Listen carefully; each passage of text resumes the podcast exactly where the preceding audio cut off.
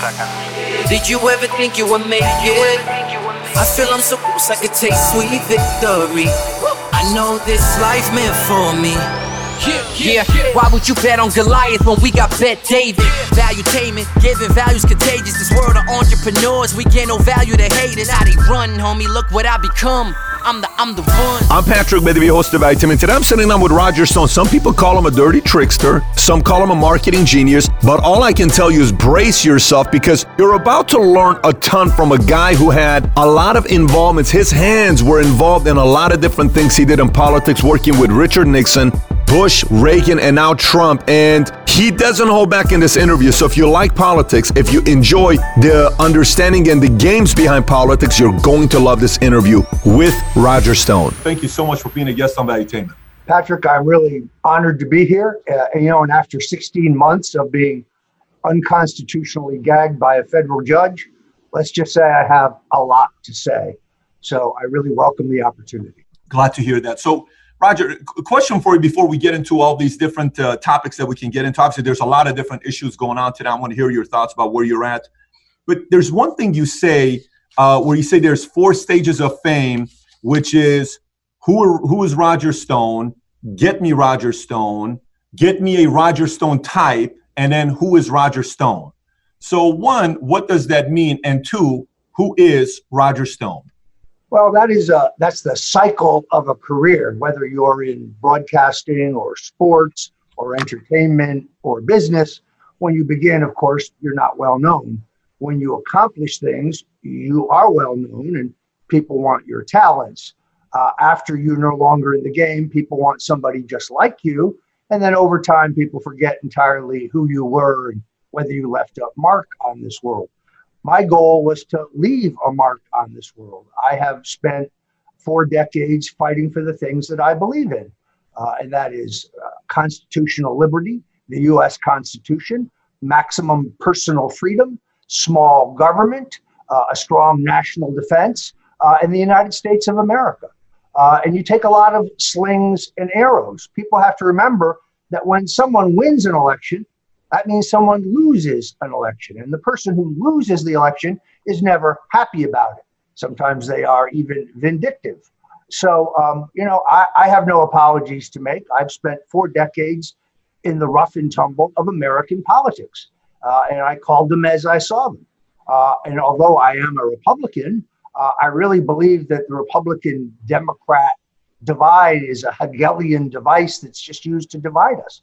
The real divide in America is between the insiders who have run things for 30 years uh, and an outsider, in this case, Donald Trump, someone who comes to Washington and completely threatens to upset the status quo, who, who halts the country's uh, uh, over the cliff to globalism, which is why the two party duopoly, the political establishment in Washington, has been so anxious to get rid of this man because he threatens their cozy little relationships. He threatens the way they have lined their pockets at the at the cost of the American people. So um, you know, I have nothing to apologize for. Uh, politics ain't beanbag, as they say, and I've given as well as I've gotten. Uh, but there's one thing I do object to.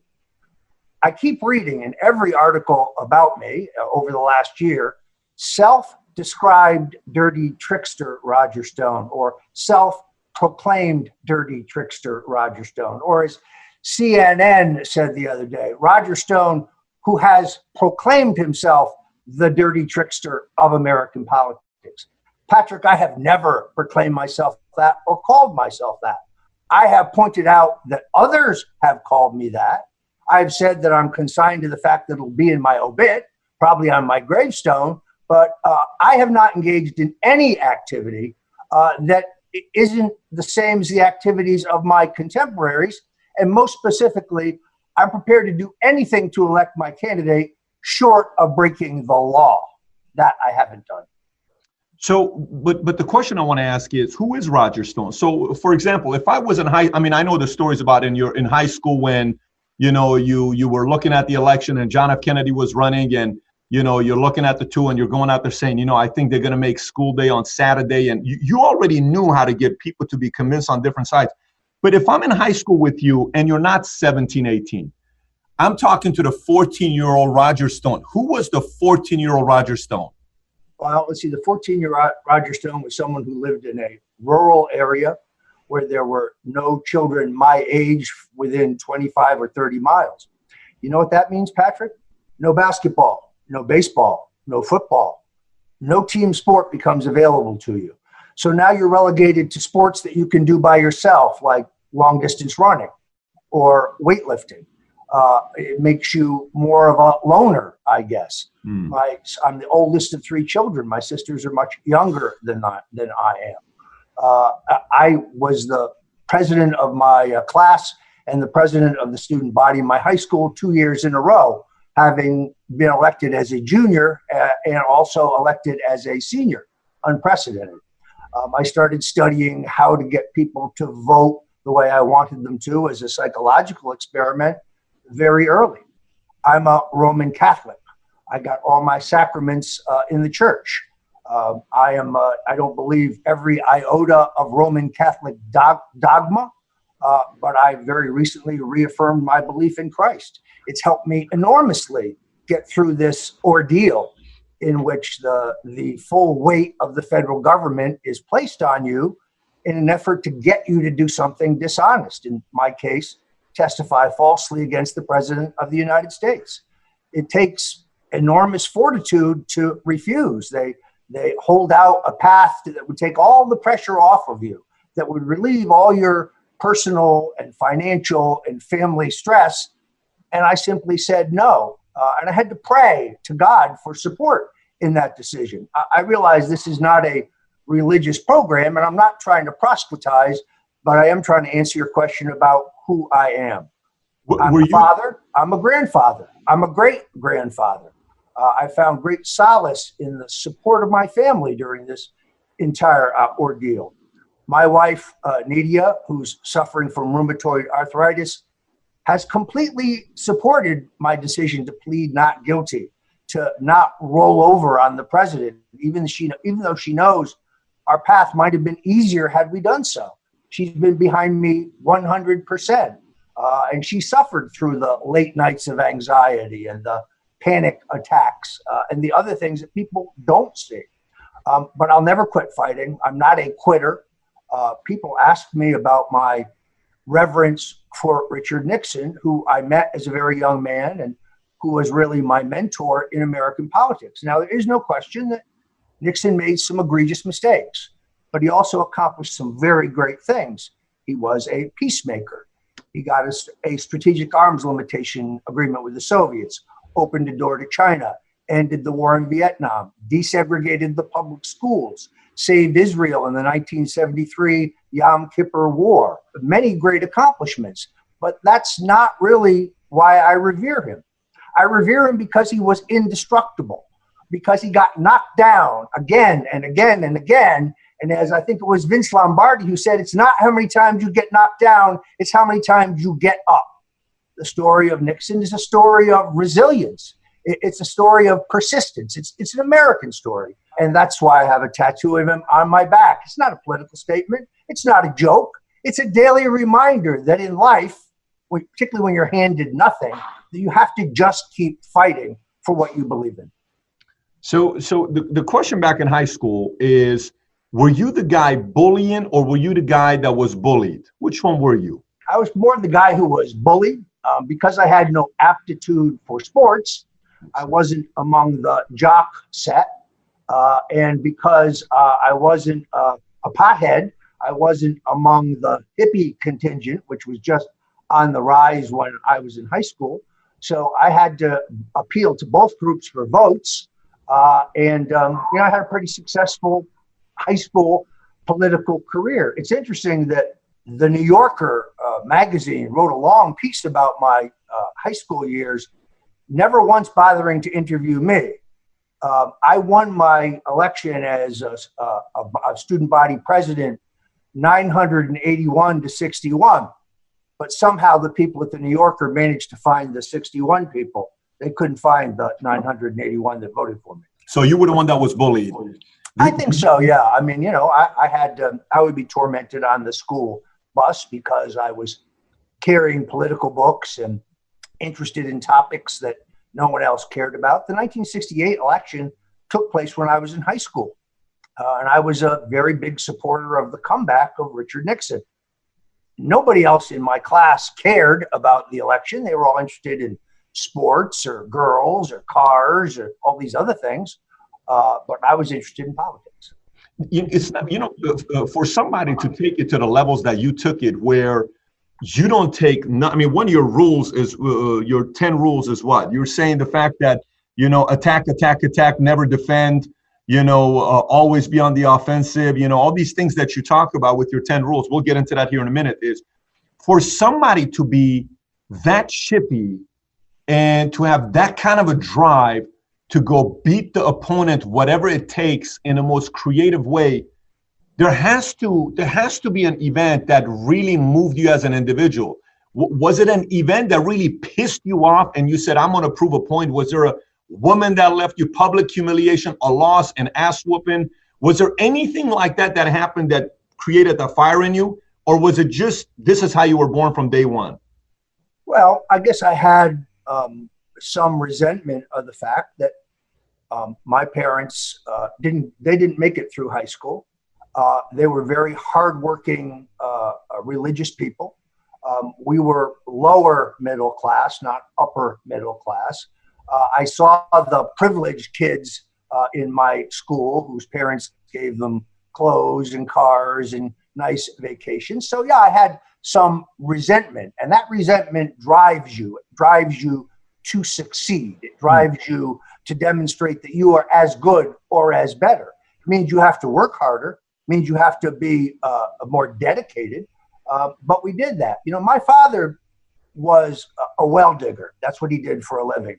He and his brother ran uh, a company where it, it, was a rural area. So if you owned a home, you had to drill your own artesian well and put in your own pumping system if you wanted to have drinking water or water to bathe with or cook with. Uh, and he ran an old fashioned chop drill, where essentially a, a, metal bit hits the ground over and over and over again. Uh, he would leave for work every morning about 6, 536. Uh, he would come home at the end of the day around 6, completely covered with mud, just caked with mud. My mother would hose him down in the backyard, then she would serve him dinner, and then he would go to bed and he would wake up the next morning and do the exact same thing every day, six days a week. Sunday, we went to church and he took the afternoon off. You know, Patrick, I never heard him complain. Not once did I hear him complain. But I can tell you this when I introduced him to Ronald Reagan in Norwalk, Connecticut, and said, Governor Reagan, this is my dad, I could not have seen my father be prouder of me and everything I had accomplished. In his own way, he was a, a great man, a simple man, uh, a, a, man who believed deeply in his Catholic faith, a man who believed very much in thrift and hard work, but a man who gave everything so that his children could be educated and have a better life. That's that's very interesting when you're telling that story about where you were at. So now, uh, privileged kids. So you're growing up around privileged kids. Typically, when somebody is raised around privileged kids and you experience some of that uh, anger. My dad worked at a 99 cent store. So I relate the fact that, you know, when your dad works at a 99 cent store in Inglewood, your parents get a divorce, you kind of got a little bit of a chip on your shoulder. But typically, when you're around others that are privileged, wouldn't you become a Democrat instead of a Republican? What caused you to want to become a Republican over being a Democrat? Uh, when I was uh, 11 years old, uh, just before I turned 12, uh, the woman who lived next door to us, um, who was wealthier than we were, uh, uh, but a very nice lady, uh, gave me a copy of a book called Conscience of a Conservative by Barry Goldwater. And until that time, I had aspired to be an actor. What I wanted to be was an actor. Uh, and my parents, of course, uh, kept saying, No, son, you need to learn a trade. You should be a plumber or an electrician or, you know, or a carpenter. Those people make really good money. Um, and I said, No, I, I want to be an actor. I want to be on Broadway. I want to be in films. I want to be on television um, they realized that had I tried that, I would have starved to death. Uh, but once I read this book, um, I was I was transfixed.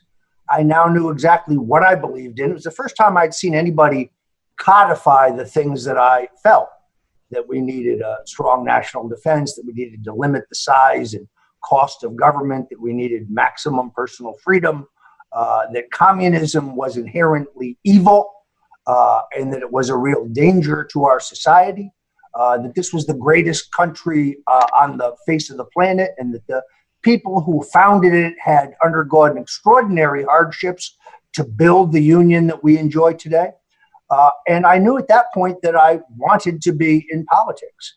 There was a brief period of time um, when I thought about being a candidate, but uh, I'm really uh, not the extrovert that I try hard to be. I'm actually somewhat more introverted, and therefore I became more interested in the mechanics of politics, of the back uh, room of politics, of how to get people to, you know, to legitimately, of course, vote the way you want them to. The use of sophisticated polling data and advertising techniques uh, and messaging and that end of politics.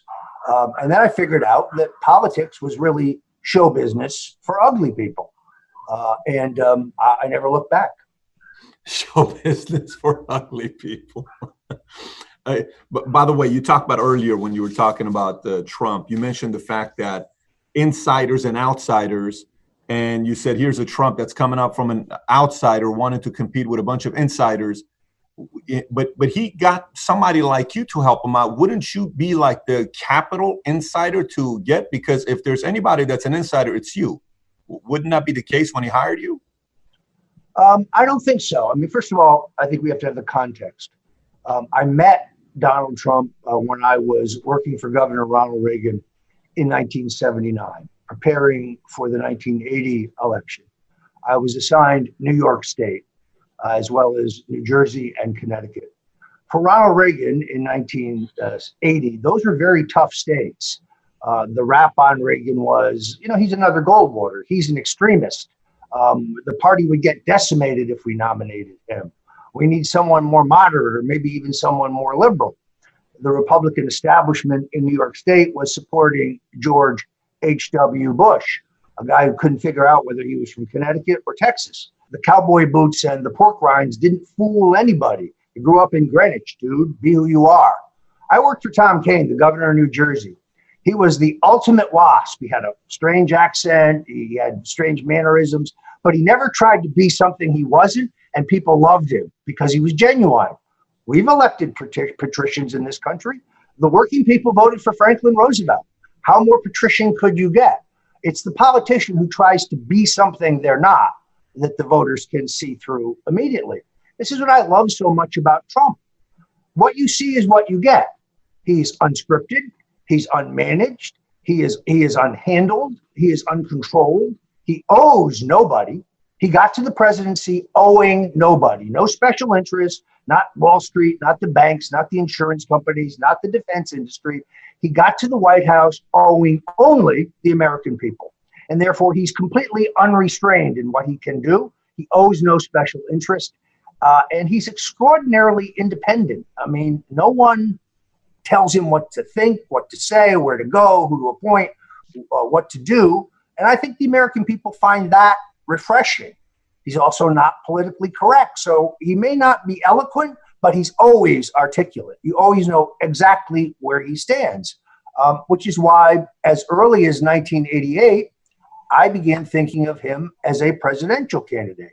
I was right in my assumption that over time, that the country would tire of career politicians from both parties who promise great things at election time and then never deliver them.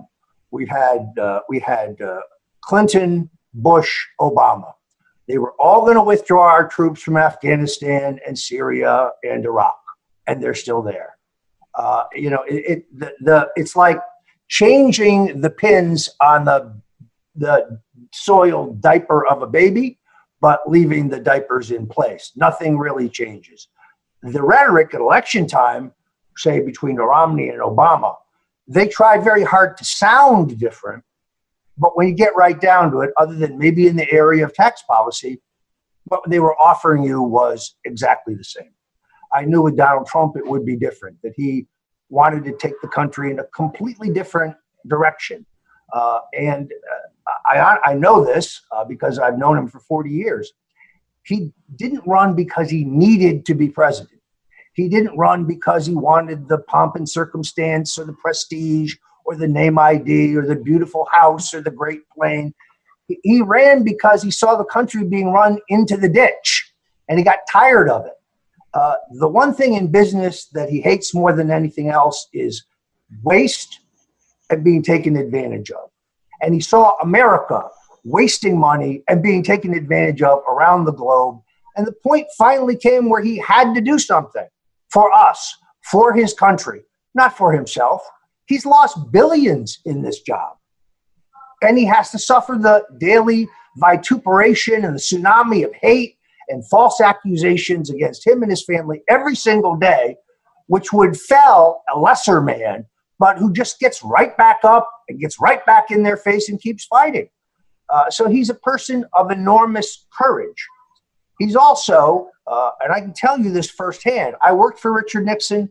I worked for Senator Bob Dole, who, by the way, is a great American patriot. They're both very tough guys, but Donald Trump is tougher than either one of them. He's actually the toughest individual I've ever dealt with. When he believes in something, when he sets his mind on something, he will, there is no limit to his drive to accomplish it. Who, who comes second to his level of drive that you work with? You work with a lot of different personalities Bob Dole, Nixon, Reagan, Kemp.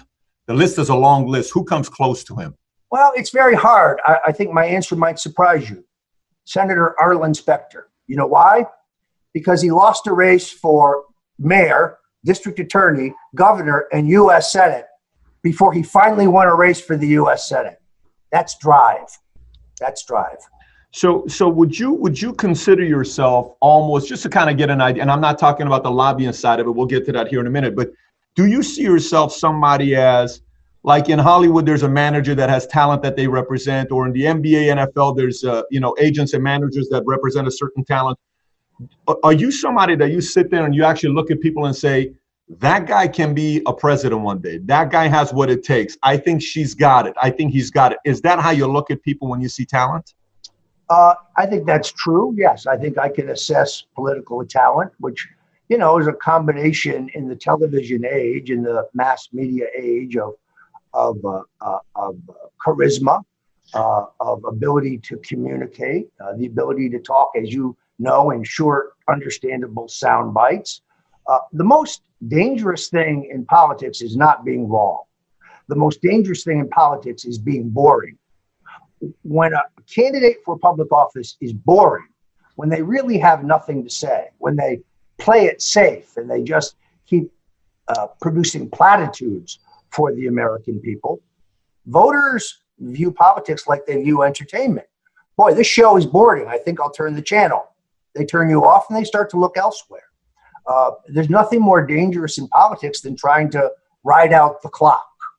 Uh, when you're in an election going into the home stretch and you're ahead by, say, five points, and therefore you decide in the closing days to say nothing controversial, to not rock the boat. When you're sitting still in politics, you're losing. You're only gaining when you are moving. And moving means taking risks expressing ideas, being out there on the cutting edge, and entertaining the voters and engaging them in a way in which they see something interesting in your candidacy. So, are you saying if Romney would have hired you, he would have been president? Well, that guy was so phony. I'm not sure even I could have elected him. I mean, he was in three debates and he was three different guys three different times. As I said earlier, the voters can spot a phony a mile away. A guy who says, uh, I'm severely conservative. No conservative would ever describe themselves that way. Uh, Mitt was not a conservative. Mitt didn't even become a Republican until he decided to uh, run for the U.S. Senate against Ted Kennedy. And in that race, he ran to Kennedy's left on everything. You wouldn't think there'd be any room to Ted Kennedy's left. Uh, then uh, he came back to run for governor uh, and he ran again as a liberal Republican. Uh, and then when he decided he wanted to become president, he started calling himself a conservative. Um, but there's a long family tradition here. Recognize his father, Governor George Romney of Michigan. He knifed Barry Goldwater in the back, just the same way Mitt Romney knifed Donald Trump in the back. People need to understand the background here. Romney decided to run for the U.S. Senate in Utah, a state that he does not live in. I think he owns property there, but he lives in Massachusetts, or he did then. Sure, there's a long Romney family tradition in Utah, but the state treasurer, a Republican, a Trump supporter, very popular, he wanted to run for the Senate. So Mitt Romney prevailed on President Trump to muscle the state treasurer out of the race and endorse Mitt Romney for the Senate, all of which the president did uh, in a gesture of peacemaking, for which Mitt Romney turned around and stabbed him right in the back. At two, Mitt. I remember that when that took place, by the way. So, uh, j- just out of curiosity, would you compare a Romney and the way he campaigned to how Kerry campaigned, what, two decades ago? Kind of some of their challenges because there was a little bit of the flip flopping and whatever I could say to win an audience well, over. Well, the problem, of course, is that neither one of them had any could relate to the common man. I mean, the, the great thing about Trump is while he may be a billionaire, he can relate to the common person. He can he can relate to the cab driver and the bricklayer and the you know and the waitress in the diner because he speaks colloquial English. He talks the way people talk. I mean, there's a famous story about John Kerry going into a Boston bar and saying, uh, uh, around for the house. And of course, all the working men cheer. And then he says, and I'll have a Courvoisier and a snifter. It's a perfect example of the elitism uh, of both Mitt Romney. I mean, Mitt Romney never had the same hair color in any of the debates. There's just nothing genuine about him. Uh, he's a guy reading a script written by other people. Whereas Donald Trump doesn't have a script. Yeah. There's no 28 year old speechwriter somewhere saying, Here, Mr. President, here are your talking points. It's not how it works with Donald Trump. That's because he's not a politician. He's the leader of a political movement, but he's not a politician. He never really aspired to be a U.S. Senator. Uh, he toyed with running for governor and fortunately, he became convinced that Albany was too small for him, which it was. His destiny was to be right where he is. I think he was the right man at the right time to stop this country from hurtling over the cliff to globalism. Uh, I think he's not only was he the only was he the Republican who could beat Hillary Clinton, he was actually the only Republican who could beat Hillary Clinton. Why do I say that? If you look at Michigan, Wisconsin, Pennsylvania, and Ohio, in those blue collar, working class Democratic precincts, he runs five to seven points ahead of where Mitt Romney ran or where John McCain ran. He could win the votes of working class Democrat union member voters where they couldn't. Why? Because he's a regular guy, he's not a stiff. Uh, and those folks can spot a stiff a mile away and he's also not a cranky old man like John McCain was. That is, it's so true. The fact that working men, they're around other working men, and, and their body language is what they're looking at, so they can see when they're looking at certain people on what to vote for and what to, what not to vote for. You know, sometimes you watch the news and you watch times and you watch people's behavior, men's behavior change based on who the president is. When Clinton was president, you saw a lot of people take uh, some of his style. When Obama was president, it was his style. When Bush was president, they took a little bit his. Reagan, senior, it doesn't matter. Trump, you can go back and forth. In sports, uh, uh you know, you look at someone and you'll say, you build a team around what position? In basketball, it changes sometimes. First, you need a center. Well, today's not been a center league. It's been a more shooting guard league, or you need a point guard, or all this other stuff. When you look at talent, they don't look the same. They don't talk the same. Reagan talks very different than Trump. Trump talks very different than Obama. Obama talks different than Bush, Bush Senior, you know, JFK, Nixon. You go and look at a lot of these candidates. What are some no matter what's you need for somebody to have the goodies to become the president of the United States? Uh, it's a very hard thing to put your finger on. Uh, but in this age of, of mass communication, in the age of television, whether it's really now cable or satellite or broadcast TV, I think there's a certain charisma, a certain magnetism, a certain size. I don't mean physical size, although Donald Trump is very tall and very broad shouldered. But um, in 1988, um, the first time I tried to to uh, convince Donald Trump to run for president, and he was, shall we say, mildly amused by my idea. Uh, I arranged for him to speak to the Chamber of Commerce in Portsmouth, New Hampshire, a couple months before the New Hampshire primary. Uh, and we took his black helicopter from New York to uh, to New Hampshire. There were more people there to watch the helicopter landing than who'd shown up for Vice President George Bush at the same location about two weeks previously. I think it was a Chamber of Commerce. Lunch was sold out, so they had to set up speakers in outer rooms so more people could hear the speech. It was the largest crowd they'd ever had. And what did he talk about? Why are we getting ripped off by our allies in NATO? Why are we paying a disproportionate share for mm-hmm. their defense? I could understand it after World War II when they were economically decimated and we were wealthy, but now our economy is struggling and they're wealthy. Why aren't they paying their fair share? If I were president, and I'm not running for president, folks, but if I were president, I'd make them pay their fair share. What and this is pre-NAFTA. What about these trade deals? We are getting ripped off. They're really good for our trading partners, but they move all the jobs abroad. This is 1988 an amazing consistency. But more importantly, I saw the electricity of the crowd. Mm. I saw the way they reacted. They were stomping, waving their napkins. I mean, there was an energy in the room that you rarely see in politics, and this wasn't even technically a political speech. Uh, and I realized then that my instinct was correct that Donald Trump could be president if a time would come that he wanted to be. But 1988, he still had real estate mountains to climb. He still had real estate projects he had not yet accomplished. Um, the time was not right with the American people. They were still electing career politicians, expecting something different, but getting exactly the same thing. Uh, I wanted him to run again in 2000. The late Ross Perot, uh, very well known there where you are in Dallas, uh, and then governor of Minnesota, uh, Jesse Ventura, who had a relationship with with uh, Donald Trump from his days wrestling at the Trump Casino in uh, at the Trump Plaza in Atlantic City, urged him to run um, to give the president all, defer- all deference. I think you know he would tell you today, well, that was more Roger's idea than mine.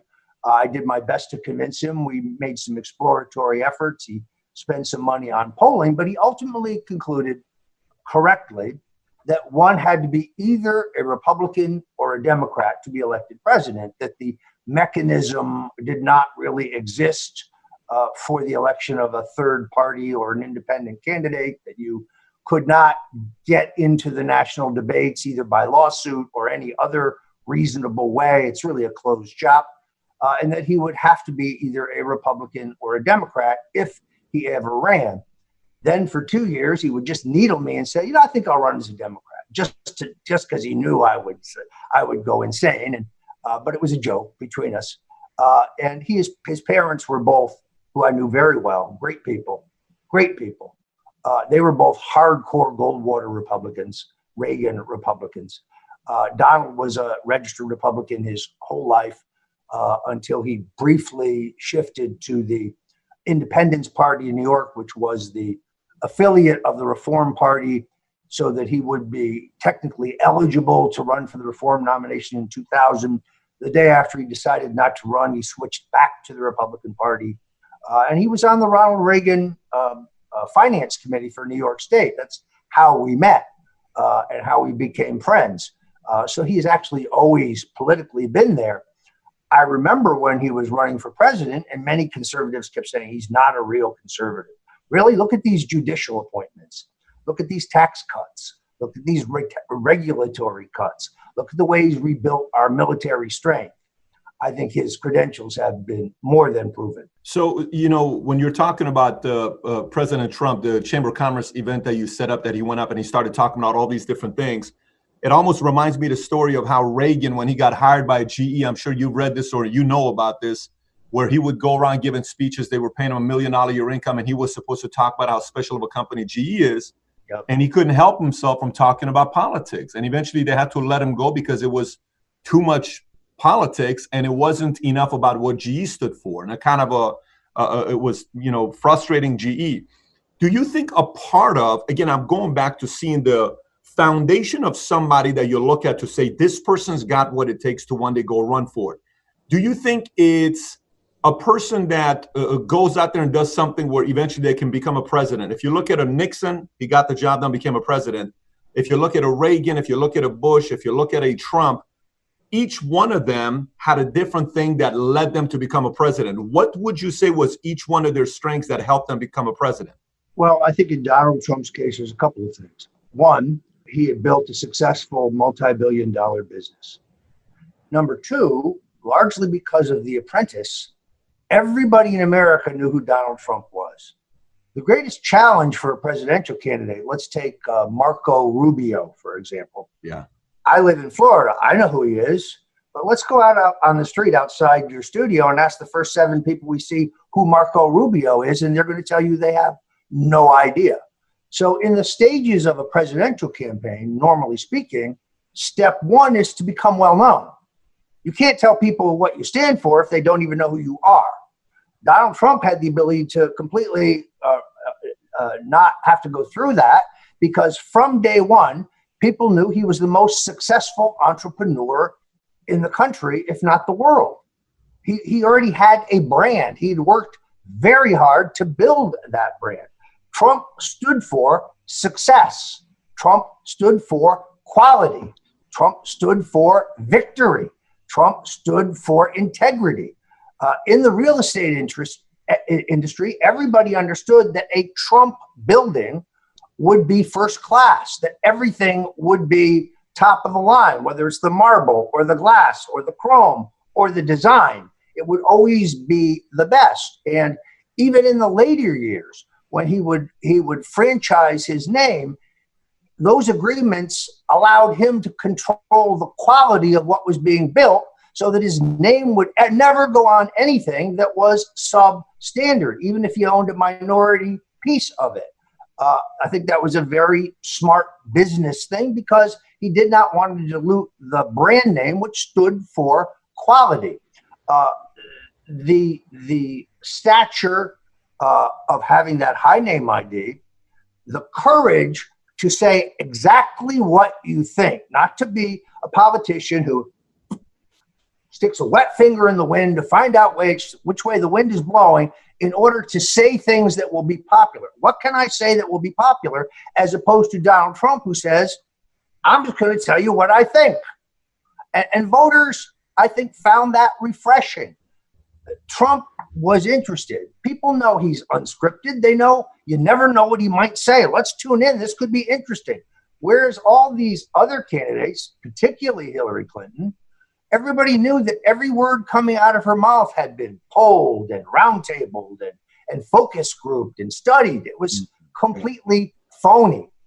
It was also, I think, in some cases, mistaken. When you denigrate your opponent's supporters as deplorables, and by the way, that was no mistake, that was a planned insult, you are alienating people who might, under some circumstance, consider voting for you you can attack your opponent, but why would you attack the people voting for your opponent? So, so that was Trump. How about the other candidates that you work with? Nixon, Bush, Reagan. What was their MO that helped them become presidents? Uh, it, Reagan is, you know, it's interesting because Donald Trump has some of the qualities of each of them. Like Ronald Reagan, uh, Reagan was a big picture guy. Reagan was more than happy to leave the details of governing to his appointees he focused on the big picture, whether it was no tax increases, whether it was rebuilding the military, whether it was taking a hard line against the Soviets. Remember, he inherited detente, and the underlying premise of detente under Richard Nixon and uh, Dr. Kissinger was that we would never beat the Russians in the arms race, and therefore we had to find a way to coexist with them. The shift to Reagan is very dramatic. Reagan takes a, no, a new position. No, we will beat the Soviets. And our arms buildup required them to try to compete, which then collapsed their economy and down came the wall. Reagan was very focused on the big picture. Trump is very much like that, very focused on the big picture. Nixon, um, however, has, uh, uh I should say, Trump has Nixon's persistence, Nixon's stubbornness. And I don't mean that in a negative sense. I mean it in the positive sense that when he believes something, when he sets out to achieve something, he, he won't be deterred. Uh, he and as I said earlier, Trump has much of Nixon's toughness in terms of, say, Dwight Eisenhower, who I think is really underrated as one of our greatest presidents because of his self deprecation. In other words, he liked to kind of act like the bumbling old general who didn't really know what he was doing, but he was very smart and very in control of our government. And we had unprecedented peace and prosperity under Dwight Eisenhower.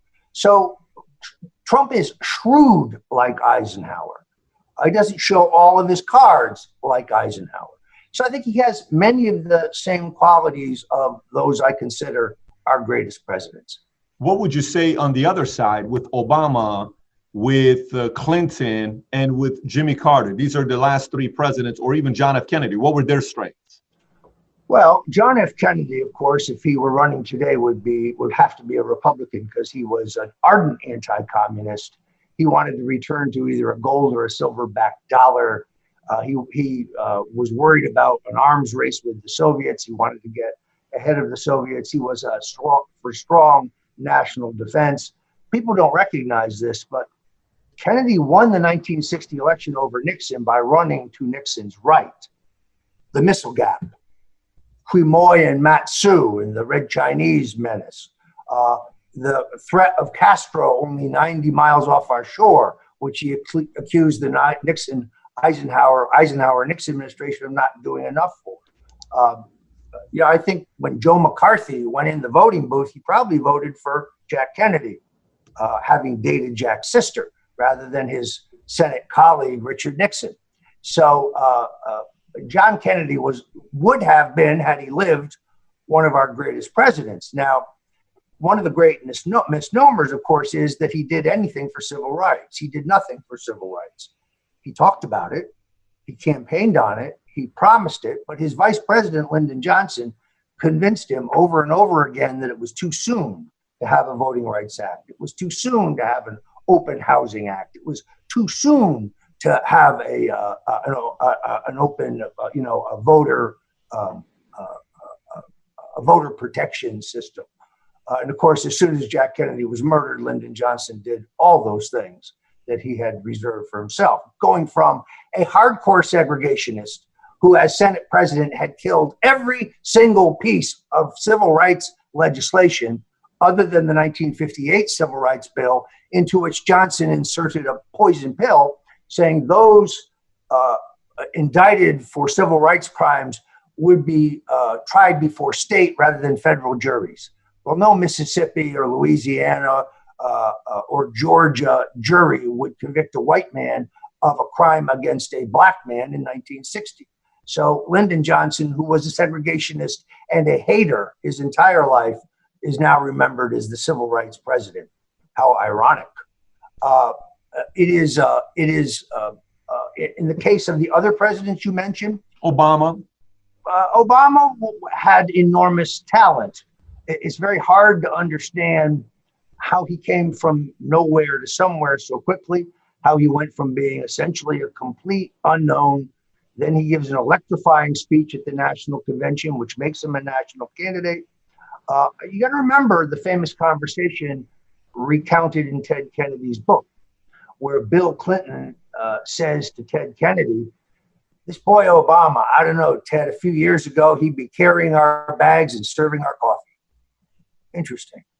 Uh, you know, I think Obama was very talented in his ability to communicate. Uh, my own wife considered voting for him because he, he was promising us hope and change. He, he left us with neither, uh, but very politically talented.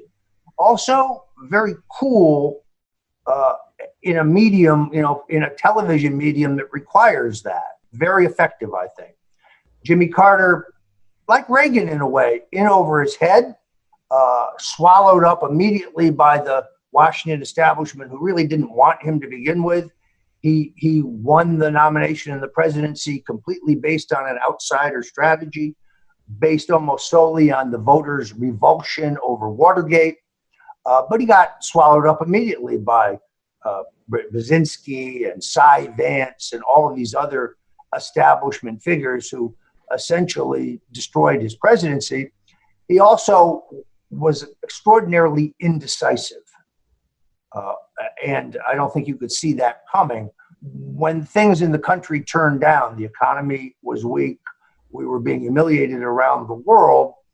Instead of taking action, he blamed the country. We have a national malaise, you may remember. Um, by the way, I, he's the only former Democratic president who, when I met, treated me quite well. He was very warm and I enjoyed the opportunity to talk to him. He was a complete gentleman. Uh, uh, Bill Clinton is a psychopath. Read my book, The Clintons' War on Women.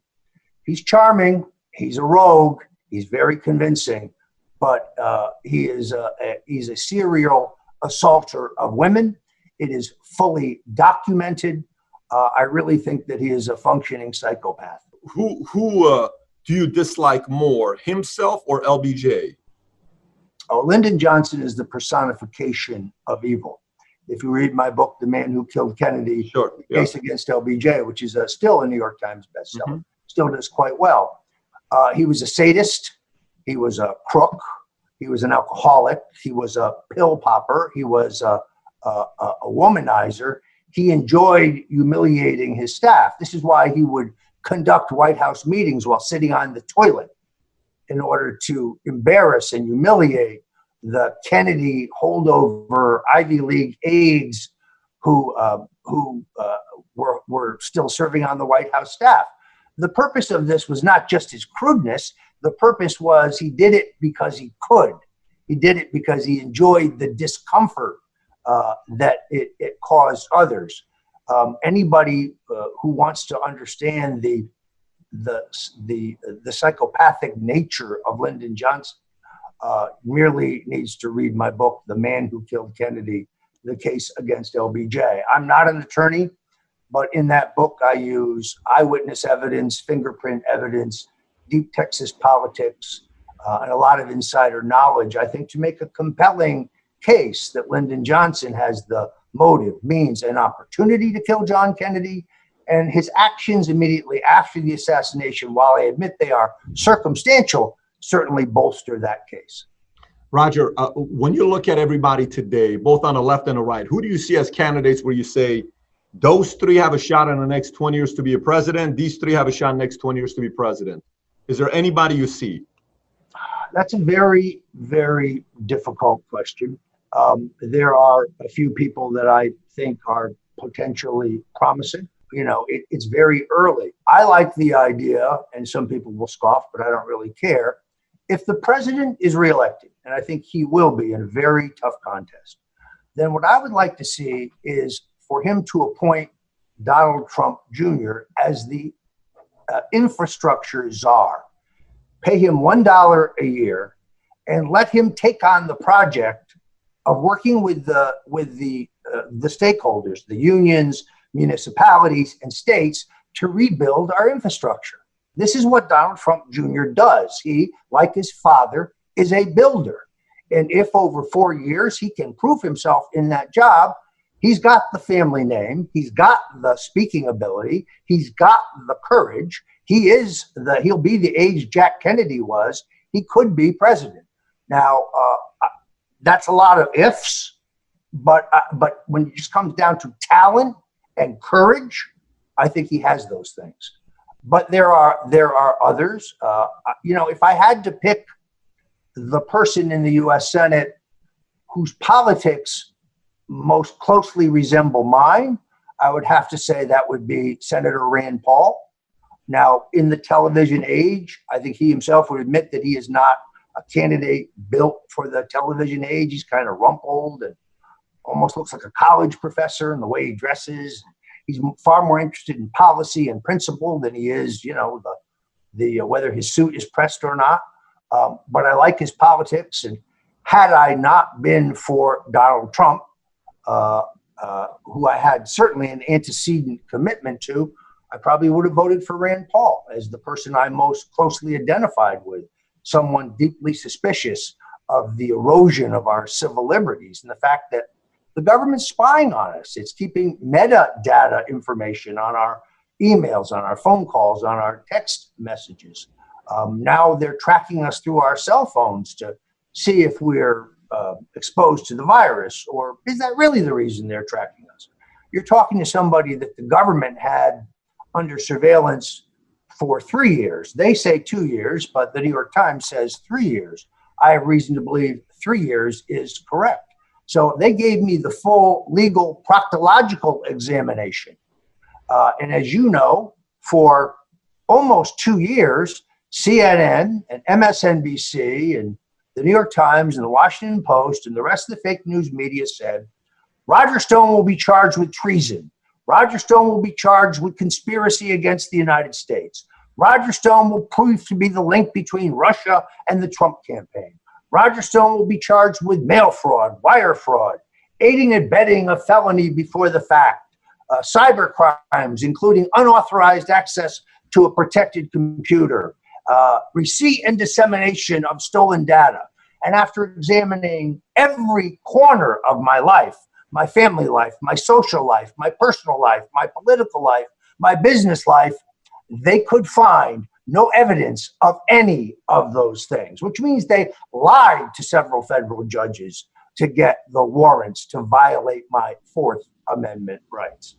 Uh, so uh, it, it, I'm very concerned about this big government intrusion into the privacy rights of the average American. What happened to me, where in the flash of an eye, you can lose your voice, your ability to make a living, your home, your insurance, your savings in the blink of an eye. If it can happen to me, believe me, Patrick, it can happen to you or any other American. I saw a similar thing happen to Bernard Kerik as well when he was going Great through the, the, the, We've had Bernard Kerik on Valuetainment as well in the past before. Uh, uh, it was interesting seeing him go through the process. By the way, what, from where you're at right now with your indictment, obviously all the stuff is public. Everybody's read about it, seen it. You know, it's it's not something that uh, hasn't already been addressed. Where are you at with that? How are you feeling about how that's going along so far right now? Well, I think there's a lot of misperceptions uh, about my case uh, for two reasons. One, um, there was at the time of my trial really pretty much of a media blackout. But the only thing that got a lot of coverage was my conviction. So if you ask the average person what it is that Stone was convicted of, they don't know. A lot of them will tell you, well, Russian collusion, which of course I was charged with lying to Congress, which is kind of laughable because Comey lied to Congress, Brennan lied to Congress, Clapper lied to Congress, Mueller lied to Congress, Rosenstein lied to Congress, McCabe lied to Congress, Page lied to Congress, Strzok lied to Congress, and the list goes on. But the difference is they lied about consequential things that were material. Misstatements that I made to Congress were completely immaterial. They didn't hide any underlying crime. This was a fabrication of Andrew Weissmann, who made the mistake of leaving his initials on the meta tags on my original indictment. Very artful. Uh, but I didn't get a fair trial. First of all, the judge eliminated every powerful argument that I could make. I was not allowed to raise the question of the misconduct of the special counsel or the FBI or the Department of Justice or any member of Congress. We now see the FBI misconduct in the Flynn case. I can tell you that even though my case records are sealed and I cannot talk about it, the FBI's conduct in my case is every bit as shocking and egregious, but I was not permitted to raise that. I wasn't permitted to raise the misconduct uh, of the special counsel, the threats that they leveled against my friends if they wouldn't testify the way they were told to.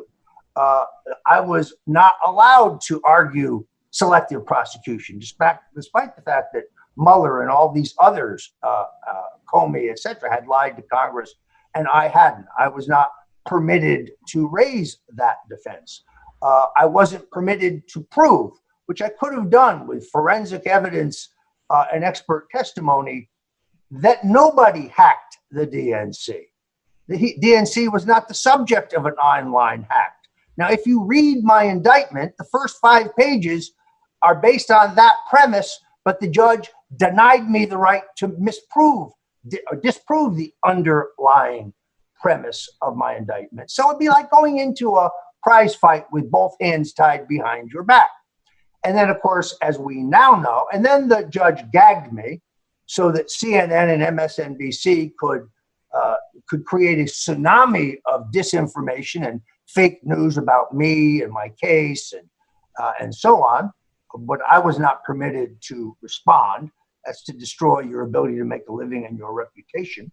And then lastly, we learned after the trial that the jury forewoman uh, had posted on Twitter and Facebook not just attacks on Donald Trump, which by the way alone would not uh, would not disqualify her, but attacks on me personally, starting on the day I was arrested and subsequently, and that she hid those during the period of jury selection. I believe she misled the court about them, and therefore I was not given, as the Supreme Court uh, requires, a jury that was both impartial and indifferent. The only person in the world who thought differently was Judge Jackson in my case, who said the opposite in a decision. I have appealed that decision separately from the conviction, and I will win that appeal if I am still alive by the time it's heard. Say, say let's just say you get charged. Let's say hypothetically, I've, I've been charged. charged. I mean, I let, us just say you have to do the time. Let's just say you're, you know, you're going through the process, and President Trump, you know, comes in. Do you think he will pardon you? Uh, you know, I really don't know. I can tell you this I have not been promised a pardon. I have not been assured of a pardon. I have been encouraged by the things that he has said publicly, both on Twitter and on interviews. He knows I did not get a fair trial. Uh, he himself said it was a miscarriage of justice. Uh, and we now know why I was targeted. They knew by August of 2017 that there was no Russian collusion. So why were they investigating me after that date? The reason is very clear. They came to me uh, or to my lawyers on July 24th of 2019 and they said, "It's time for your client to come clean. It's time for your client to confess. He needs to think hard about the substance of these 29 phone calls between himself and Donald Trump during the 2016 campaign. And when he's ready to tell the truth that they were really about Russia and WikiLeaks, well, then we might be willing to recommend to the judge that he serve no jail time. If, on the other hand, he isn't prepared to, their words, re-remember, we may we may issue a superseding indictment and hit him with more charges. And my answer was quick and, and easy. I said no. And my lawyer said, "You understand how serious this is? They could add, you know, any kind of additional charges, and in this case, no matter how fabricated, you'd probably be uh, convicted." And I said, "Well, that's the way it is. I was not going to bear false witness against the president. I was not going to. I was not going to be the ham in their ham sandwich for the Mueller report. I was not going to be the the the false testimony on which they based an impeachment and removed somebody that I have not only deep affection for, but who I think even today is among our greatest presidents, taking on the two party duopoly and the media. It's not easy to be Donald Trump, but his faith hasn't wavered. The hand of God is on him, let me assure you. He's been put in the right place at the right time for a reason. And I believe that reason will become clear to all of us by the end of his second term. Roger, let's say he doesn't pardon you. What do you do? Are you okay with that if he doesn't uh, pardon you? Well, I'll have to pray for, to God for guidance in that case. Oh, okay. So, a, a, great deal. Uh, I would be a political prisoner. Okay. Um, I think people would know that. I think there would be great anger uh, among Trump supporters, uh, not at the president, but because the Justice Department, uh, in two cases, the Inspector General of the Department of Justice has recommended the criminal charges of James Comey, but yeah. Mr. Comey has not been charged. Uh, if at the end of the day, Mr. Clapper, Mr. Brennan, Susan Rice, Samantha Powers, uh, this list goes on and on. Rod Rosenstein. By the way, if lying to Congress is a crime, I watched Rosenstein today. I found 13 things he lied about. So when is he being charged? I just asked that question. Uh, I, I, think that that um, that many of the president's supporters will be upset about the two-tier justice in this country. If you are a, a Democrat and a supporter of Hillary Clinton, you can pull off an abuse of power that uh, that is far worse than what we saw in Watergate.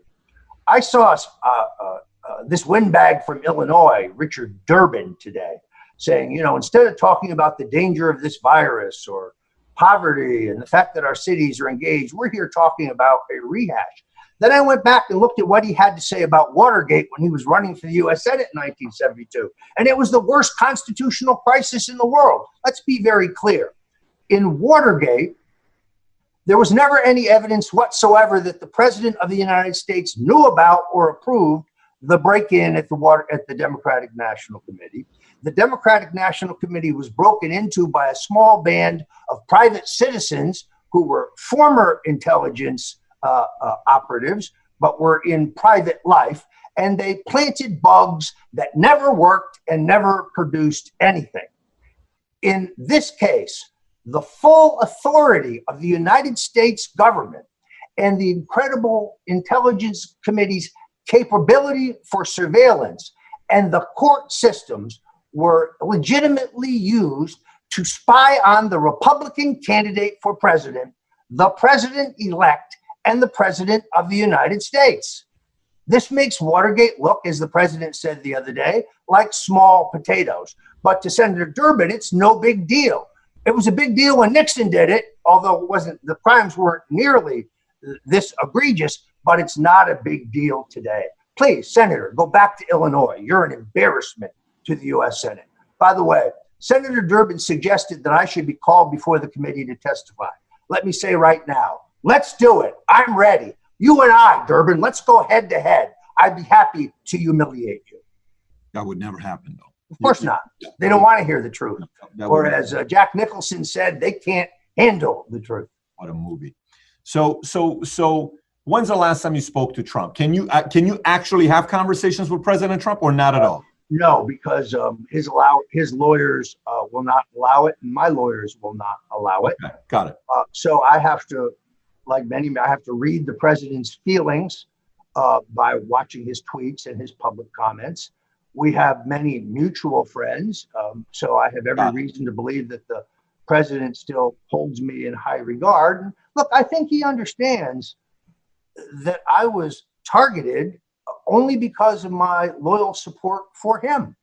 And I was targeted long after they knew there was no Russian collusion to try to come up with some basis to try to impeach him. Roger, unlike Michael Cohen, unlike Michael Cohen, I wouldn't do it if I may say this with all the fairness, somebody may say there's a lot of other people that also sided with him, but they're not indicted. They're not going through what they're what you're going through right now. So the opposition may say, you know, the the argument of saying they don't like the fact that I just sided with them. That's why.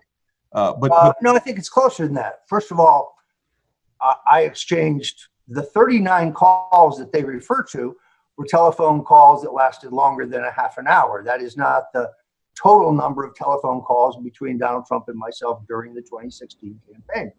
Uh, so therefore, that pre- that creates a uh, an avenue to uh, to uh, uh, if we can get Stone to say what we want about these phone calls, we've got a witness against Trump. Number one. Number two. When I wrote the book, The Clintons' War on Women, uh, I think I aggravated um, the Clintonistas the woman who headed my prosecution, Jeannie Rhee, represented the Clinton Foundation and Hillary Clinton in the missing email case. If that isn't a conflict of interest, I don't know what is. The the the pompous, bully, corrupt, dirty cop Aaron Zelinsky, uh, who then took over my prosecution, uh, who committed many crimes, which will be a subject of formal complaints to DOJ and the bar in Maryland and DC. Uh, this guy was Hillary Clinton's count, deputy counsel at the State Department.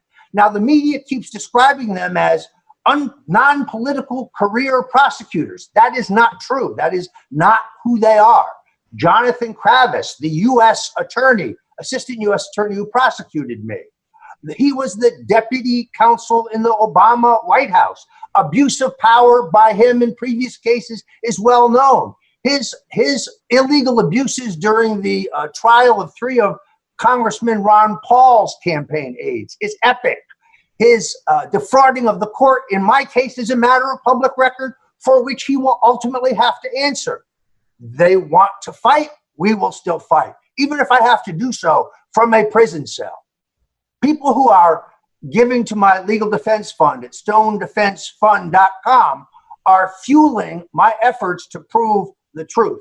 And I must tell you, Patrick, I thank 65,000 Americans who are praying for me, who are praying for my family, who are sending me the money that has sustained this fight because I have been wiped out. I, have nothing. I am literally indigent. I'll tell you what I have. I have the IRS knocking on my door, wanting back taxes at a time that they know I have literally nothing but the clothes on my back. So let's just say President Trump is watching this and he knows there's pressure on him pardoning you one uh, on the side of people who support you and then also on the other side of if they he does pardon you he's going to get a lot of heat knowing re-elections coming up and maybe jared kushner who is a little bit more of a logical guy who doesn't necessarily have a, maybe the the relationship that you have with uh, trump since uh, 1988 maybe jared whispers and says this is not a good time to uh, pardon maybe let's pardon in december or january or february if they're watching this are you okay with the pardoning not taking place anytime soon till 2021 you know one of the first things i learned in politics from richard nixon don't answer hypothetical questions. Uh, here's what I know uh, Donald Trump is a person of great fairness. Okay. Uh, he's a great he's a he's a person of great mercy, and he knows what's happened here. Uh, but here's what I also know: nobody tells Donald Trump what to do. Not Roger Stone, not Jared Kushner, not certainly not Steve Bannon. Nobody. Uh, and therefore, he'll make. I believe that he will make the right decision at the right time. Uh, and I pray to God that that will be sooner rather than later. Uh, but I'm, uh, you know, I'm not advocating anything other than justice because uh, I think it is abundantly clear. The president has noted several times that I did not get a fair trial. When the jury forewoman is attacking me in 2019, and then she erases those posts to cover her trail, no reasonable lawyer believes that that is correctly decided. Jonathan Turley's not a conservative or a Republican. He said Stone is, is entitled to a new trial on that basis. In the Boston Marathon bombing case, the, the guy convicted got a new trial because one of his jurors was posting on social media on the topic of terrorism. Not even that case, just the topic of terrorism.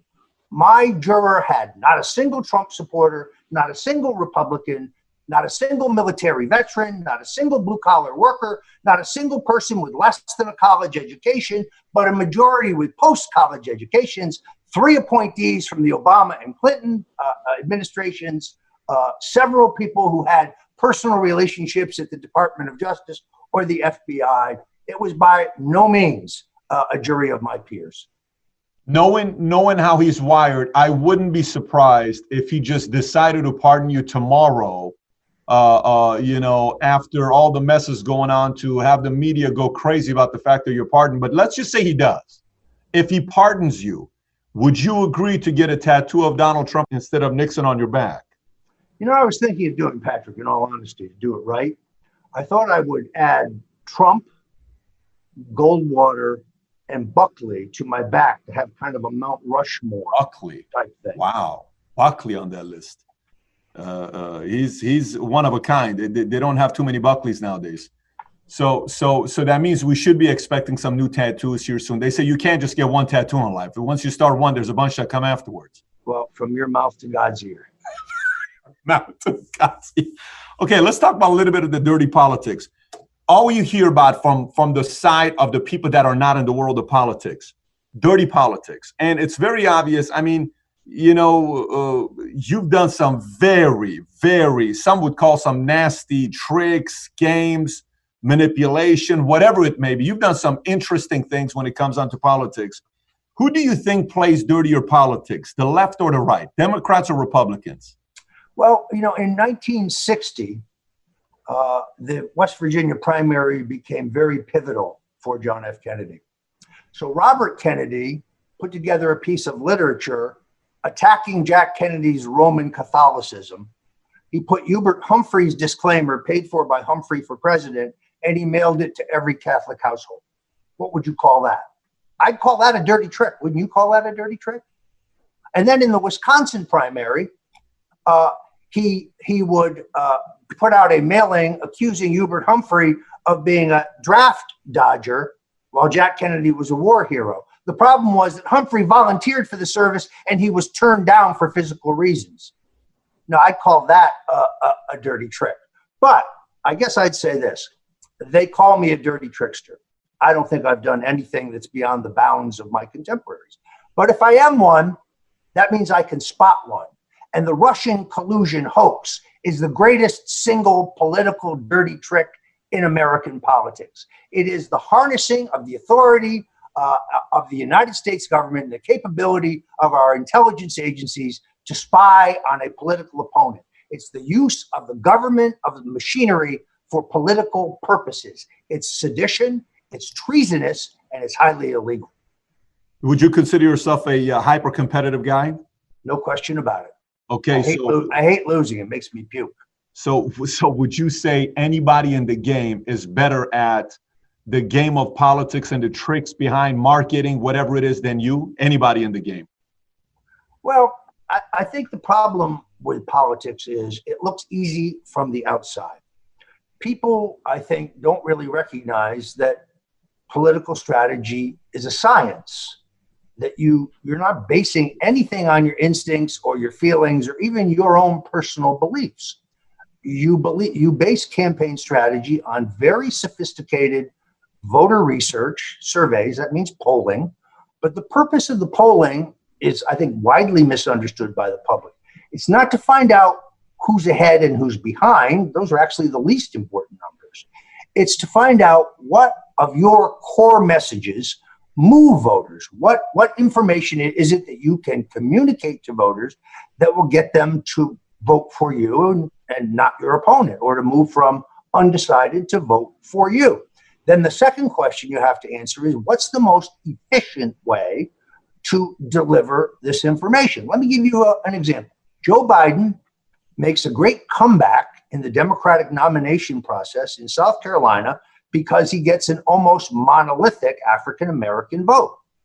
Do those African American voters realize that Joe Biden is the father uh, of the uh, legislation that has incarcerated more black people for first time nonviolent drug crimes than anybody in history? That the Biden bill, as he used to proudly call it, uh, which mandated the uh, absolutely mandatory uh, harsh penalties for the first time nonviolent crime of possession of tiny amounts of drugs for personal use is responsible for the mass incarceration at this point of millions of black people who are trapped in our penal system with extraordinarily long uh, uh, uh, sentences, which has destroyed lives, destroyed families, destroyed uh, uh without any hope of rehabilitation.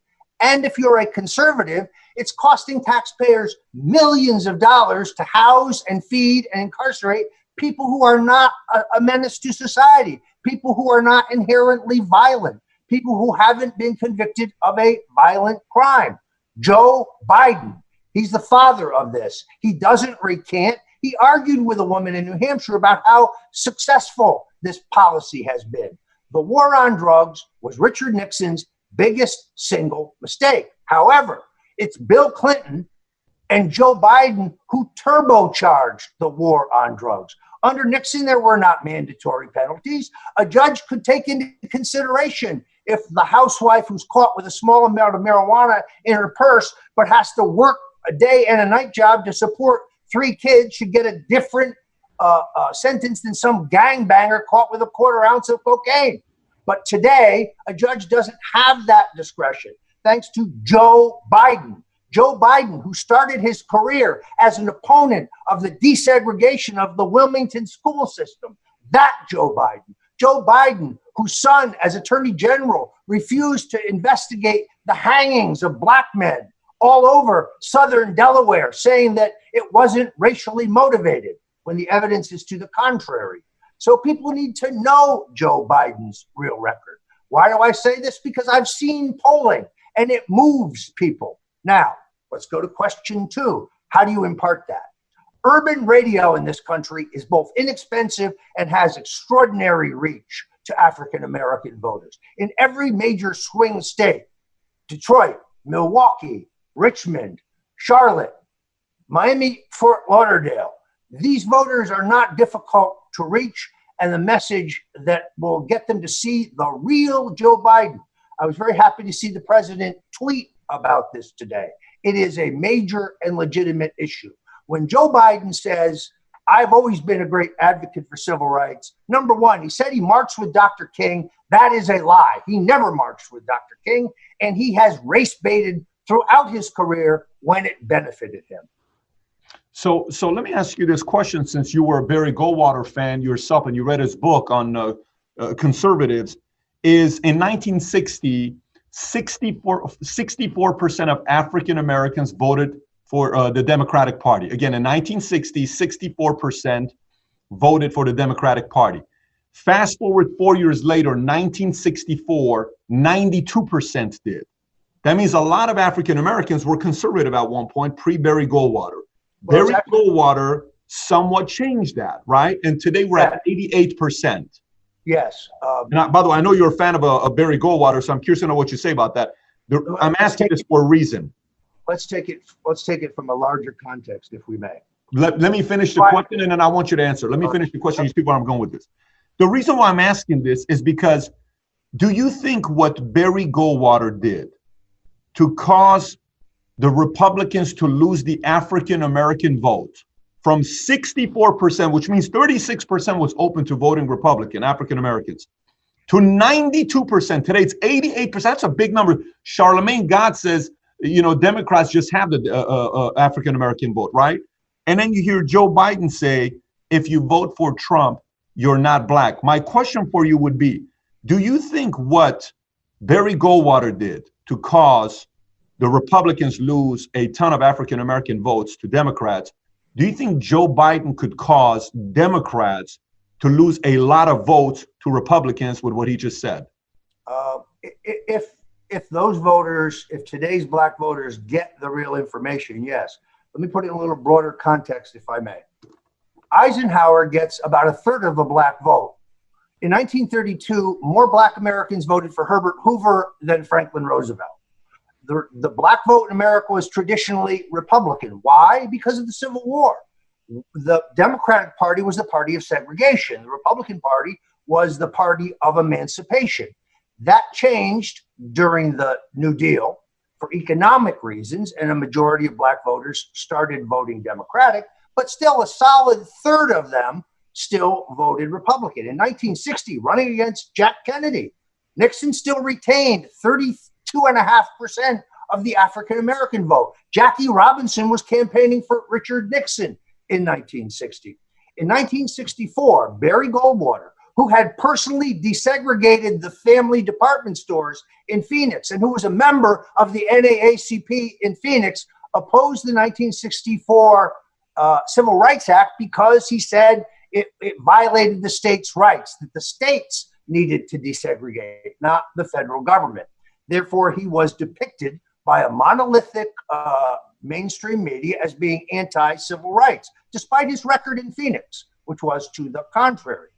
Now, Richard Nixon bears some responsibility here because in 1968, you want have to remember he has Humphrey running to his left and he has George Wallace running to his right. He cannot afford to lose votes to either one of them. So he basically, uh, they they all talk about the Southern strategy that he essentially said civil rights laws need to be applied evenly. busing in Boston is just as wrong as busing in, in South Carolina. Racism in the Boston school systems is just as egregious, egregious as the racism in the Southern school systems. Uh, now, he gets elected. This is where it becomes important. Richard Nixon desegregated the public schools. At the time he became president, 12, uh, 17% of them were desegregated, were segregated, were desegregated. Almost 82%, I guess, were still segregated. By the time he left office, that was about 7%. No violence, no bloodshed, desegregation. Richard Nixon gave us affirmative action. Affirmative action is not a Johnson or a Kennedy policy. Affirmative action is a Nixon policy, giving folks a leg up who had been discriminated against for centuries. I'm the last conservative that still defends affirmative action. Who tripled the funding for black colleges as president? Who appointed more African Americans to public office than LBJ and John Kennedy combined? Richard Nixon. Who increased by 90% the funding for civil rights law enforcement at the Justice Department? Richard Nixon. So I would say the record is more important than the, re- the rhetoric. But the rhetoric cost us a majority of the African American vote. Uh, then uh, there was no particular effort made by more recent Republican nominees, McCain, uh, Romney. They offer no strategy for the cities. They offer no strategy for the improvement of lives of Black Americans. And then along comes Donald Trump, and in my opinion, a historic opportunity. Uh, you have a growing Black middle class. You had African American and all minority unemployment at the lowest point possible. What do African Americans want? I have a lot of African American friends. You know what they want? They want the same things I want. They want they want to live in a safe community. They want good, good schools for their kids. They want economic opportunity. They don't want to be employees. They want to be employers. They want a piece of the American pie. And I think the juxtaposition of Joe Biden's record of incarcerating black people and Ronald uh, and Donald Trump's record through the Second Chance Act of freeing people who are unfairly trapped in our penal system for small nonviolent crimes is a debate I want to have. So, so let me let me ask you, based on that, uh, your thoughts with the tragic event that took place with George Floyd and the cop, uh, uh, the Minnesota cop, that led to the riots and protesting. Uh, and that goes back to uh, Rodney King, March of 91. I came to the States November of uh, 28 of 1990. Exactly four months later, I'm living in LA. Rodney King's event takes place, and then in 92, the riots take place. We're talking 28 years difference, and we're experiencing similar type of riots, if not worse. What do you think needs to happen for all of this to stop? Well, first of all, I think the penalties against those four cops are not nearly severe enough. Third degree murder? No. Uh-uh much much tougher. This this cop absolutely knew what he was doing, and the look on his face indicated to me that he was enjoying it. So I'm not satisfied that justice has been visited. The the the uh, the case of the one officer who watched and did nothing, he needs to be prosecuted also. That's terrible, but it's not as bad as the three who actually engaged in what I believe was a murder. Uh, so justice hasn't been done there. I don't think the state has brought uh, strong enough charges against those cops. But I also recognize that this event is being used to legitimize anarchy and violence that has nothing to do with the horrific murder of George Floyd. Uh, and that, I think, is wrong. I saw uh, Floyd's family today appeal for peace, to, uh, uh to appeal to people to abide by the law. I think that was a very courageous mm-hmm. thing. Do I deny that there's still racism in our country? No, not whatsoever. But and it has to be eradicated. Uh, but the best social program in the world is a good, steady job and upward mobility. Uh, the best thing we can do is give economic opportunity and equal educational and opportunity to all Americans. That's what I think Donald Trump is committed to, and that what what that is what was working uh, until these horrific events, which have the ability to change the entire political calculus. How much do you think the the the playbook, the rules for radicals, the book, Saul Alinsky, how much you think uh, uh, that book is being played out nowadays? Do you think it's just a good book being written, or do you think it's actually being put to use today?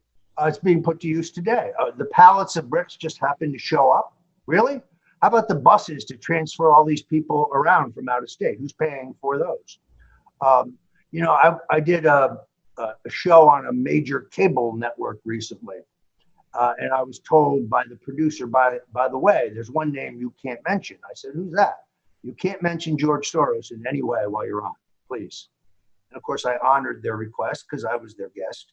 I won't mention the network, uh, but uh, I don't understand that. If somebody is paying for violence, if they are paying people who are advocating the violent assassination of the president on social media platforms, which is a crime. Uh, if somebody is paying for uh, this, uh, these attacks and this violence in our cities, those seems to me to be crimes. Uh, and I, I, just I wonder where Attorney General Barr and his people are.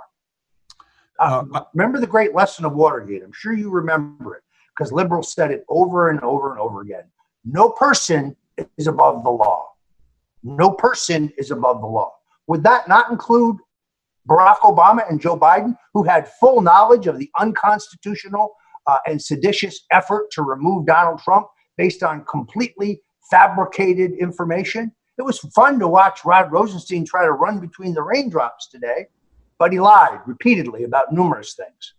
What are you expect expecting President Obama to be talking about today? I think he's given a speech for the first time, you know, uh, uh, while you know he's not in office, he's giving a speech today. What are you expecting him to talk about? Uh, he'll talk about racial justice, um, which uh, much of which I'll probably agree with. Uh, I hope that he will seek to tamp down violence. Violence is never the answer. Uh, but beyond that, I'm not going to suggest what he might do. He's a man of, of enormous oratorical talent, and I'm sure he'll do a good job but his message will be uh, the undercurrent of his message will be a criticism of uh, President Trump. I think you can pretty much guarantee that. You know, we used to have a tradition in this country that that former presidents just did not criticize current presidents.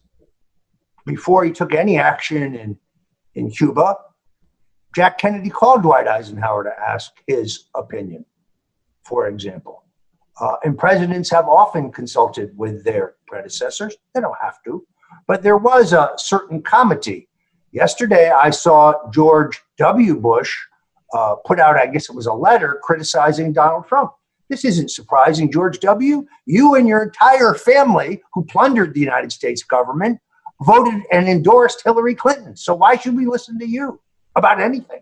it's i mean you got to also realize that the, the opposite could be when he was asked president trump was asked have you called barack obama to ask advice on anything he says no i don't need to i don't i'm, I'm fine with what i'm doing so even president trump didn't want to make that phone call to trump so some may say roger i understand the point you're making with john f kennedy calling ike but at least even trump is not calling obama well but uh, but ike hadn't authorized the illegal surveillance of john kennedy then that's a different story yeah so you know, uh, uh, uh, uh going back to uh, what you're talking about here, when it comes down to the politics side, you know, and people are going to this politics side, one of the things I'm, I'm always curious about when I look from the outside is who are the power players? You know, the whole puppet with some people are controlling it.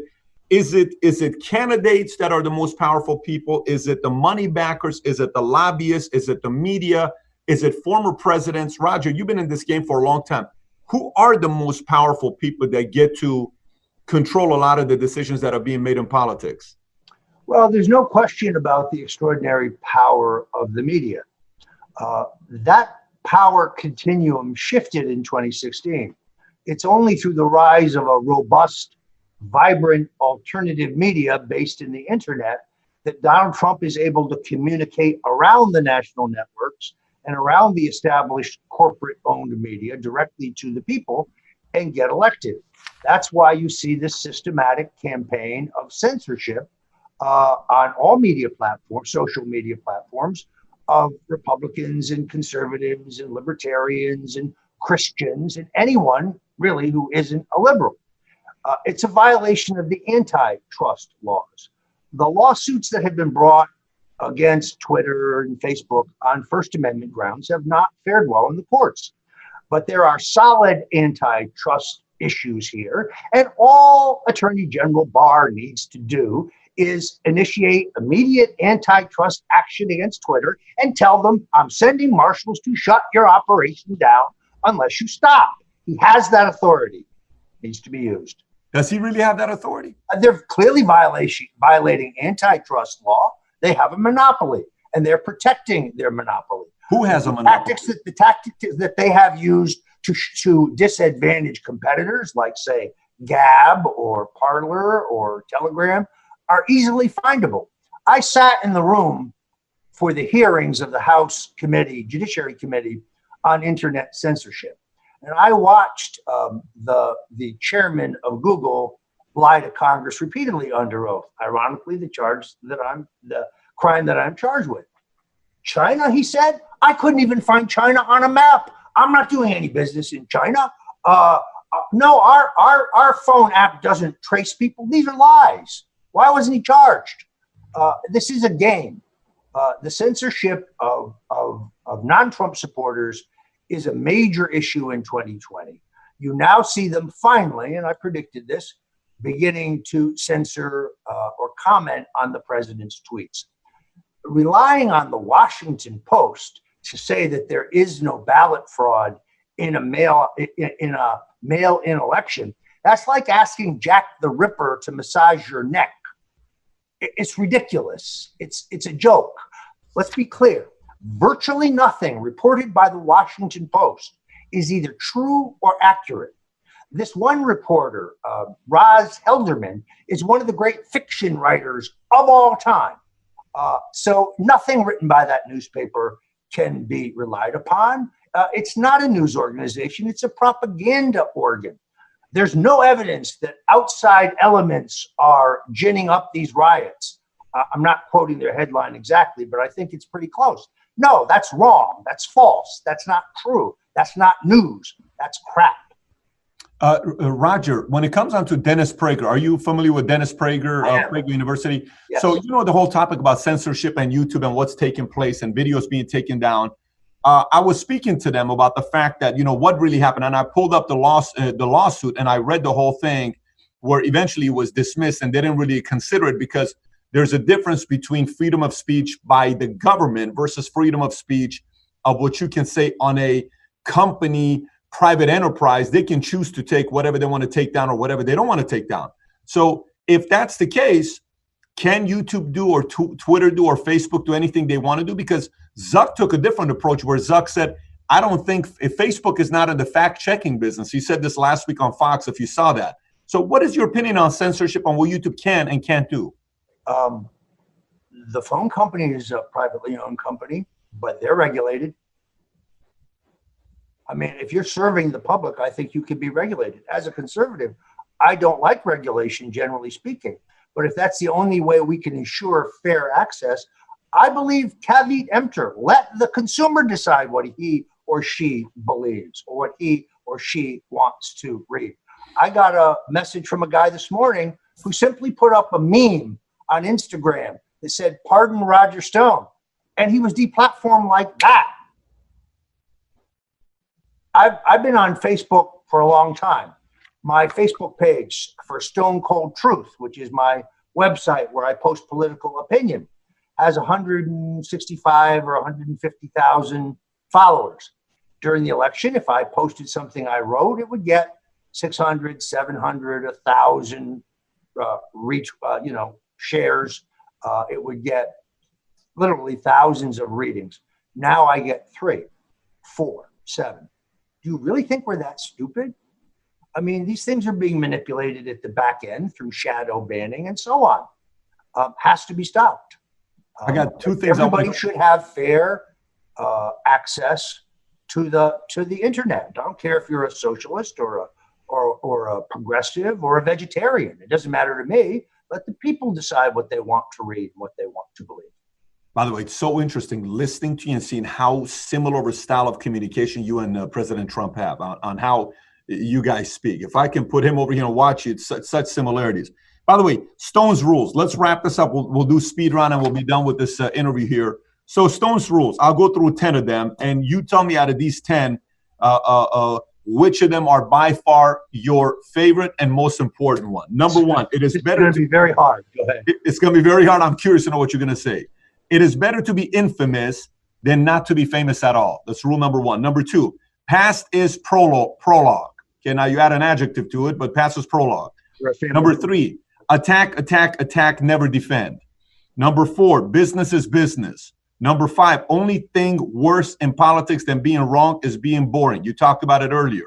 Number six, reinvent yourself. Number seven, nothing is on the level. Number eight, think big, be big. Number nine, hate is more powerful motivator than love. And number 10, to win, you must do everything. Which one do you think is the most important one? Well, first of all, it's important to understand that most of those are written within the context of a political campaign. Now, some of them are transferable to life overall, uh, but they're but they're all important in their own way. Uh, I could not really pick one rule over another because they're interconnected. They all work together. My book Stone's Rules was not written for conservatives or Republicans or Christians. It was written for everybody. Doesn't matter whether you're in entertainment or tech or agriculture uh, or, or, or on Wall Street. This is a book that I think can benefit everybody. These are the simple lessons that I have learned as a warrior uh, with 40 years in the arena. Uh, and I think they work for everybody, men and women. Now, there's some style tips in there for men that won't work for women. But beyond that, these are just rules of the road. It's like a, a handbook. Um, I commend it to anybody who wants to succeed. How do I get through my current ordeal and my struggle with uh, out of control federal prosecutors? By following the rules in this book, uh, which is uh, probably the second greatest book ever written after the Bible. Love your humility. It's, it's a very the big strength of yours. It's very obvious. By the way, how many of those Just rules? Apply, how many of those rules apply to business? How many of those apply to? A lot. A lot of them, I think, apply yeah. to business.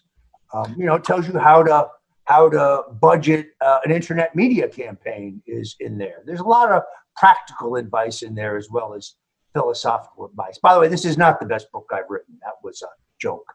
You know, one thing I, wonder about you is you've come up and it's attack, attack, attack, never defend. You know, it's a very cutthroat, super competitive.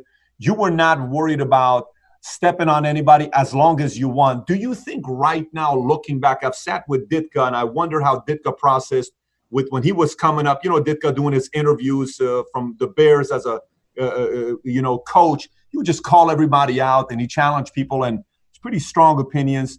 And even with the Last Dance documentary with Michael, you're seeing how he was and how he pushed his people, challenged people, pissed a lot of people off.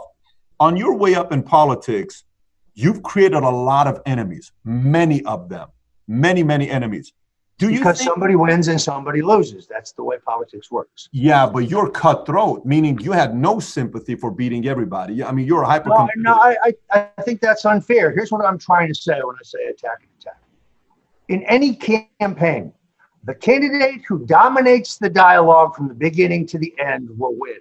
You have to force the other person to talk about what you want to talk about. If you end up talking about what they want to talk about, you will lose. So by being aggressive, by going on the attack, by by delineating the agenda and what the campaign is going to be about, you will win. That means you have to draw first blood. You have to lay down the predicate for any campaign. A campaign on defense is losing votes. A campaign that is explaining is losing votes. A campaign that has no forward motion is losing votes. Politics is motion. That's one of the rules in the book. You have to create the perception that your campaign is gaining steam, that you are moving forward, that you are attracting supporters. Perception is reality. It's your job to create that perception, and you create it, create it by taking the initiative. That is what I'm trying to say in that rule. Yeah, when you outsmart the other guys, you make enemies. Tom Kean was the governor of New Jersey. He's a great man. He ran in a primary with nine opponents, and some of them were very substantial, established politicians with long records of distinguished public service. And he was a former leader of the state house. He won, they lost. I had one friend and eight enemies. It's the way it is. So you don't think that's the reason why you have a lot of people right now that are wanting to take you down? You don't think because you've created so many different enemies that have teamed up together to say, it, now it's our turn. Let's let's get even with uh, Roger. Well, I'm, I'm certainly that there are some who have revenge as a motive. Look, I wrote a book, The Bush Crime Family, and I wrote a book, The Clintons' War on Women. I'm an equal opportunity truth teller, uh, and uh, I'll say things that aren't popular. You know, Jeffrey Epstein's been in the news a great deal over the last year. If you go to my book, The Clintons' War on Women, the longest chapter is on Jeffrey Epstein, and every single thing you have learned in the last year was written back in 2016. Bill's 28 trips on the Lolita Express, Bill's 17, I think is the right number, visits to Epstein's pedophile island, uh, the fact that George Mitchell and Bill Richardson and others uh, were enjoying uh, uh, the company of underage children. It's all in my book, but the mainstream media didn't cover my book. So now that it was uh, that it, it, was covered, really because the courageous reporting of a uh, of an investigative reporter with the Miami Herald, a woman named Brown, who did an amazing job of doggedly staying on this case because she knew something wasn't right. Now everybody knows, but back then nobody knew. It's all in have my you, book. Have you watched the docu series of Jeffrey Epstein or no? You haven't gone through it. Okay. So let's do speed round. Uh, uh, Roger, I'll give you a name. Tell me one word that comes to your mind. One word that comes to your mind. Uh, John Davis Lodge. The smarter of the two Lodge brothers. He was Henry Cabot Lodge's brother. One of my mentors. President actor, actor, diplomat, congressman, governor. Very President, successful actor. President Trump. Courageous, ballsy. Hillary Clinton. Criminal. Joe Biden. Racist. Scaramucci. Nice guy. Kushner. I, I saw him in, wearing a suit. I said, "Hey, Mooch, that's a great looking suit. What does it cost in a man's size?" Kushner. Uh, I like what he's done on criminal justice. I think he's done a great job. Robert Mueller. Uh, befuddled, not all there. A cover up artist for the deep state. Uh, anthrax, 9 11, it's all there. Michael Flynn uh, a, a, great American patriot, the only guy in America that I can think of who's been screwed worse than I have. James Comey. Uh, epically corrupt, pompous, uh, and I wonder why he hasn't been charged and I have. Giuliani. Uh, the greatest mayor New York City ever had, a straight shooter, uh, and a friend. Lewandowski. Uh, I'm softening on this. Um, you know, he and I were pretty bitter enemies. We have a different approach, but I like the fact that he has the courage to defend the president uh, at all places. Machiavelli. Uh, uh, I've read his book many times, and if you read Stone's rules, a number of my rules are uh, with acknowledgement based on his. Uh, Paul Manafort. Paul Manafort is uh, comp- complicated, um, a strategic genius when it comes to convention politics. I don't recommend his business practices. Richard Nixon. Uh, resilient, persistent, uh, the greatest comeback in American history. Charles Black. Uh, a savvy Washington operator. Jim Messina. I'm Jim sure Messina. You don't know that name? Campaign. Sure that is. Ross Perot. A trailblazer. People forget the fact that he actually led both Bush and Gore for some period of time uh, in that election, proving that if you had enough money, a third party candidate uh, could win. An early precursor to Trump in the sense that a businessman running for president, first time that's ever gotten any real traction. I know these aren't word, one word answers, but it's tough. All good. Mark Cuban. Uh, I like him. He's audacious. Uh, he's a businessman like Trump. I never quite understand where he stands because sometimes he's pro Trump, sometimes he's critical, but he's always interesting. I like I like watching him. George Soros. Evil, the personification of evil. Eliot Spitzer. Um, a hypocrite, a man who was prosecuting uh, guys for seeing prostitutes while he himself was seeing prostitutes. Andrew Cuomo.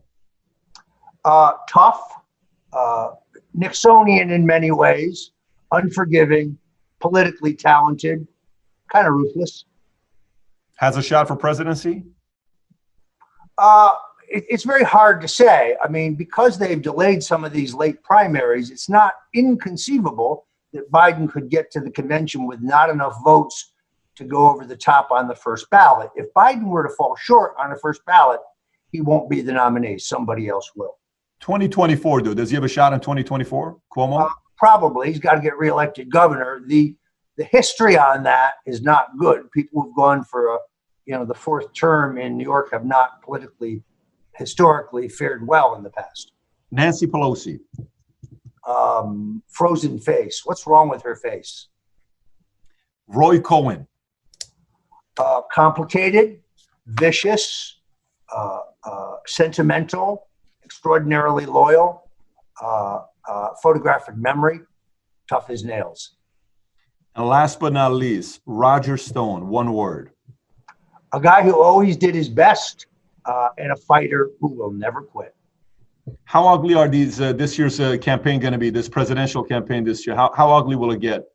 Um, it'll it'll be very ugly, but it, there has to be a context. When Lincoln ran, they had handbills posted that said that he had fathered a black child, and they handed them out. Today we use the internet and television, but it's just as vicious. Politics in America is a contact sport. It always has been. It always will be. So I don't expect it to be any more vicious than the one four years ago and the one four years before that and the one four years before that on through our history. The only thing that's changed is our technological capability to deliver the message. Just change the game. Social media is a completely changed game. Roger, uh, we're going to put the links to all your books below. And I'm going to put the link to the GoFundMe website you were talking about as well. We'll put that link below as well. Thank you so much for uh, uh, coming and visiting us on Valuetainment and being a guest. I'm glad to be here, and thanks to my friend Josh Feuerstein for putting us together. This has been a great opportunity because, as I say, I have a lot to say.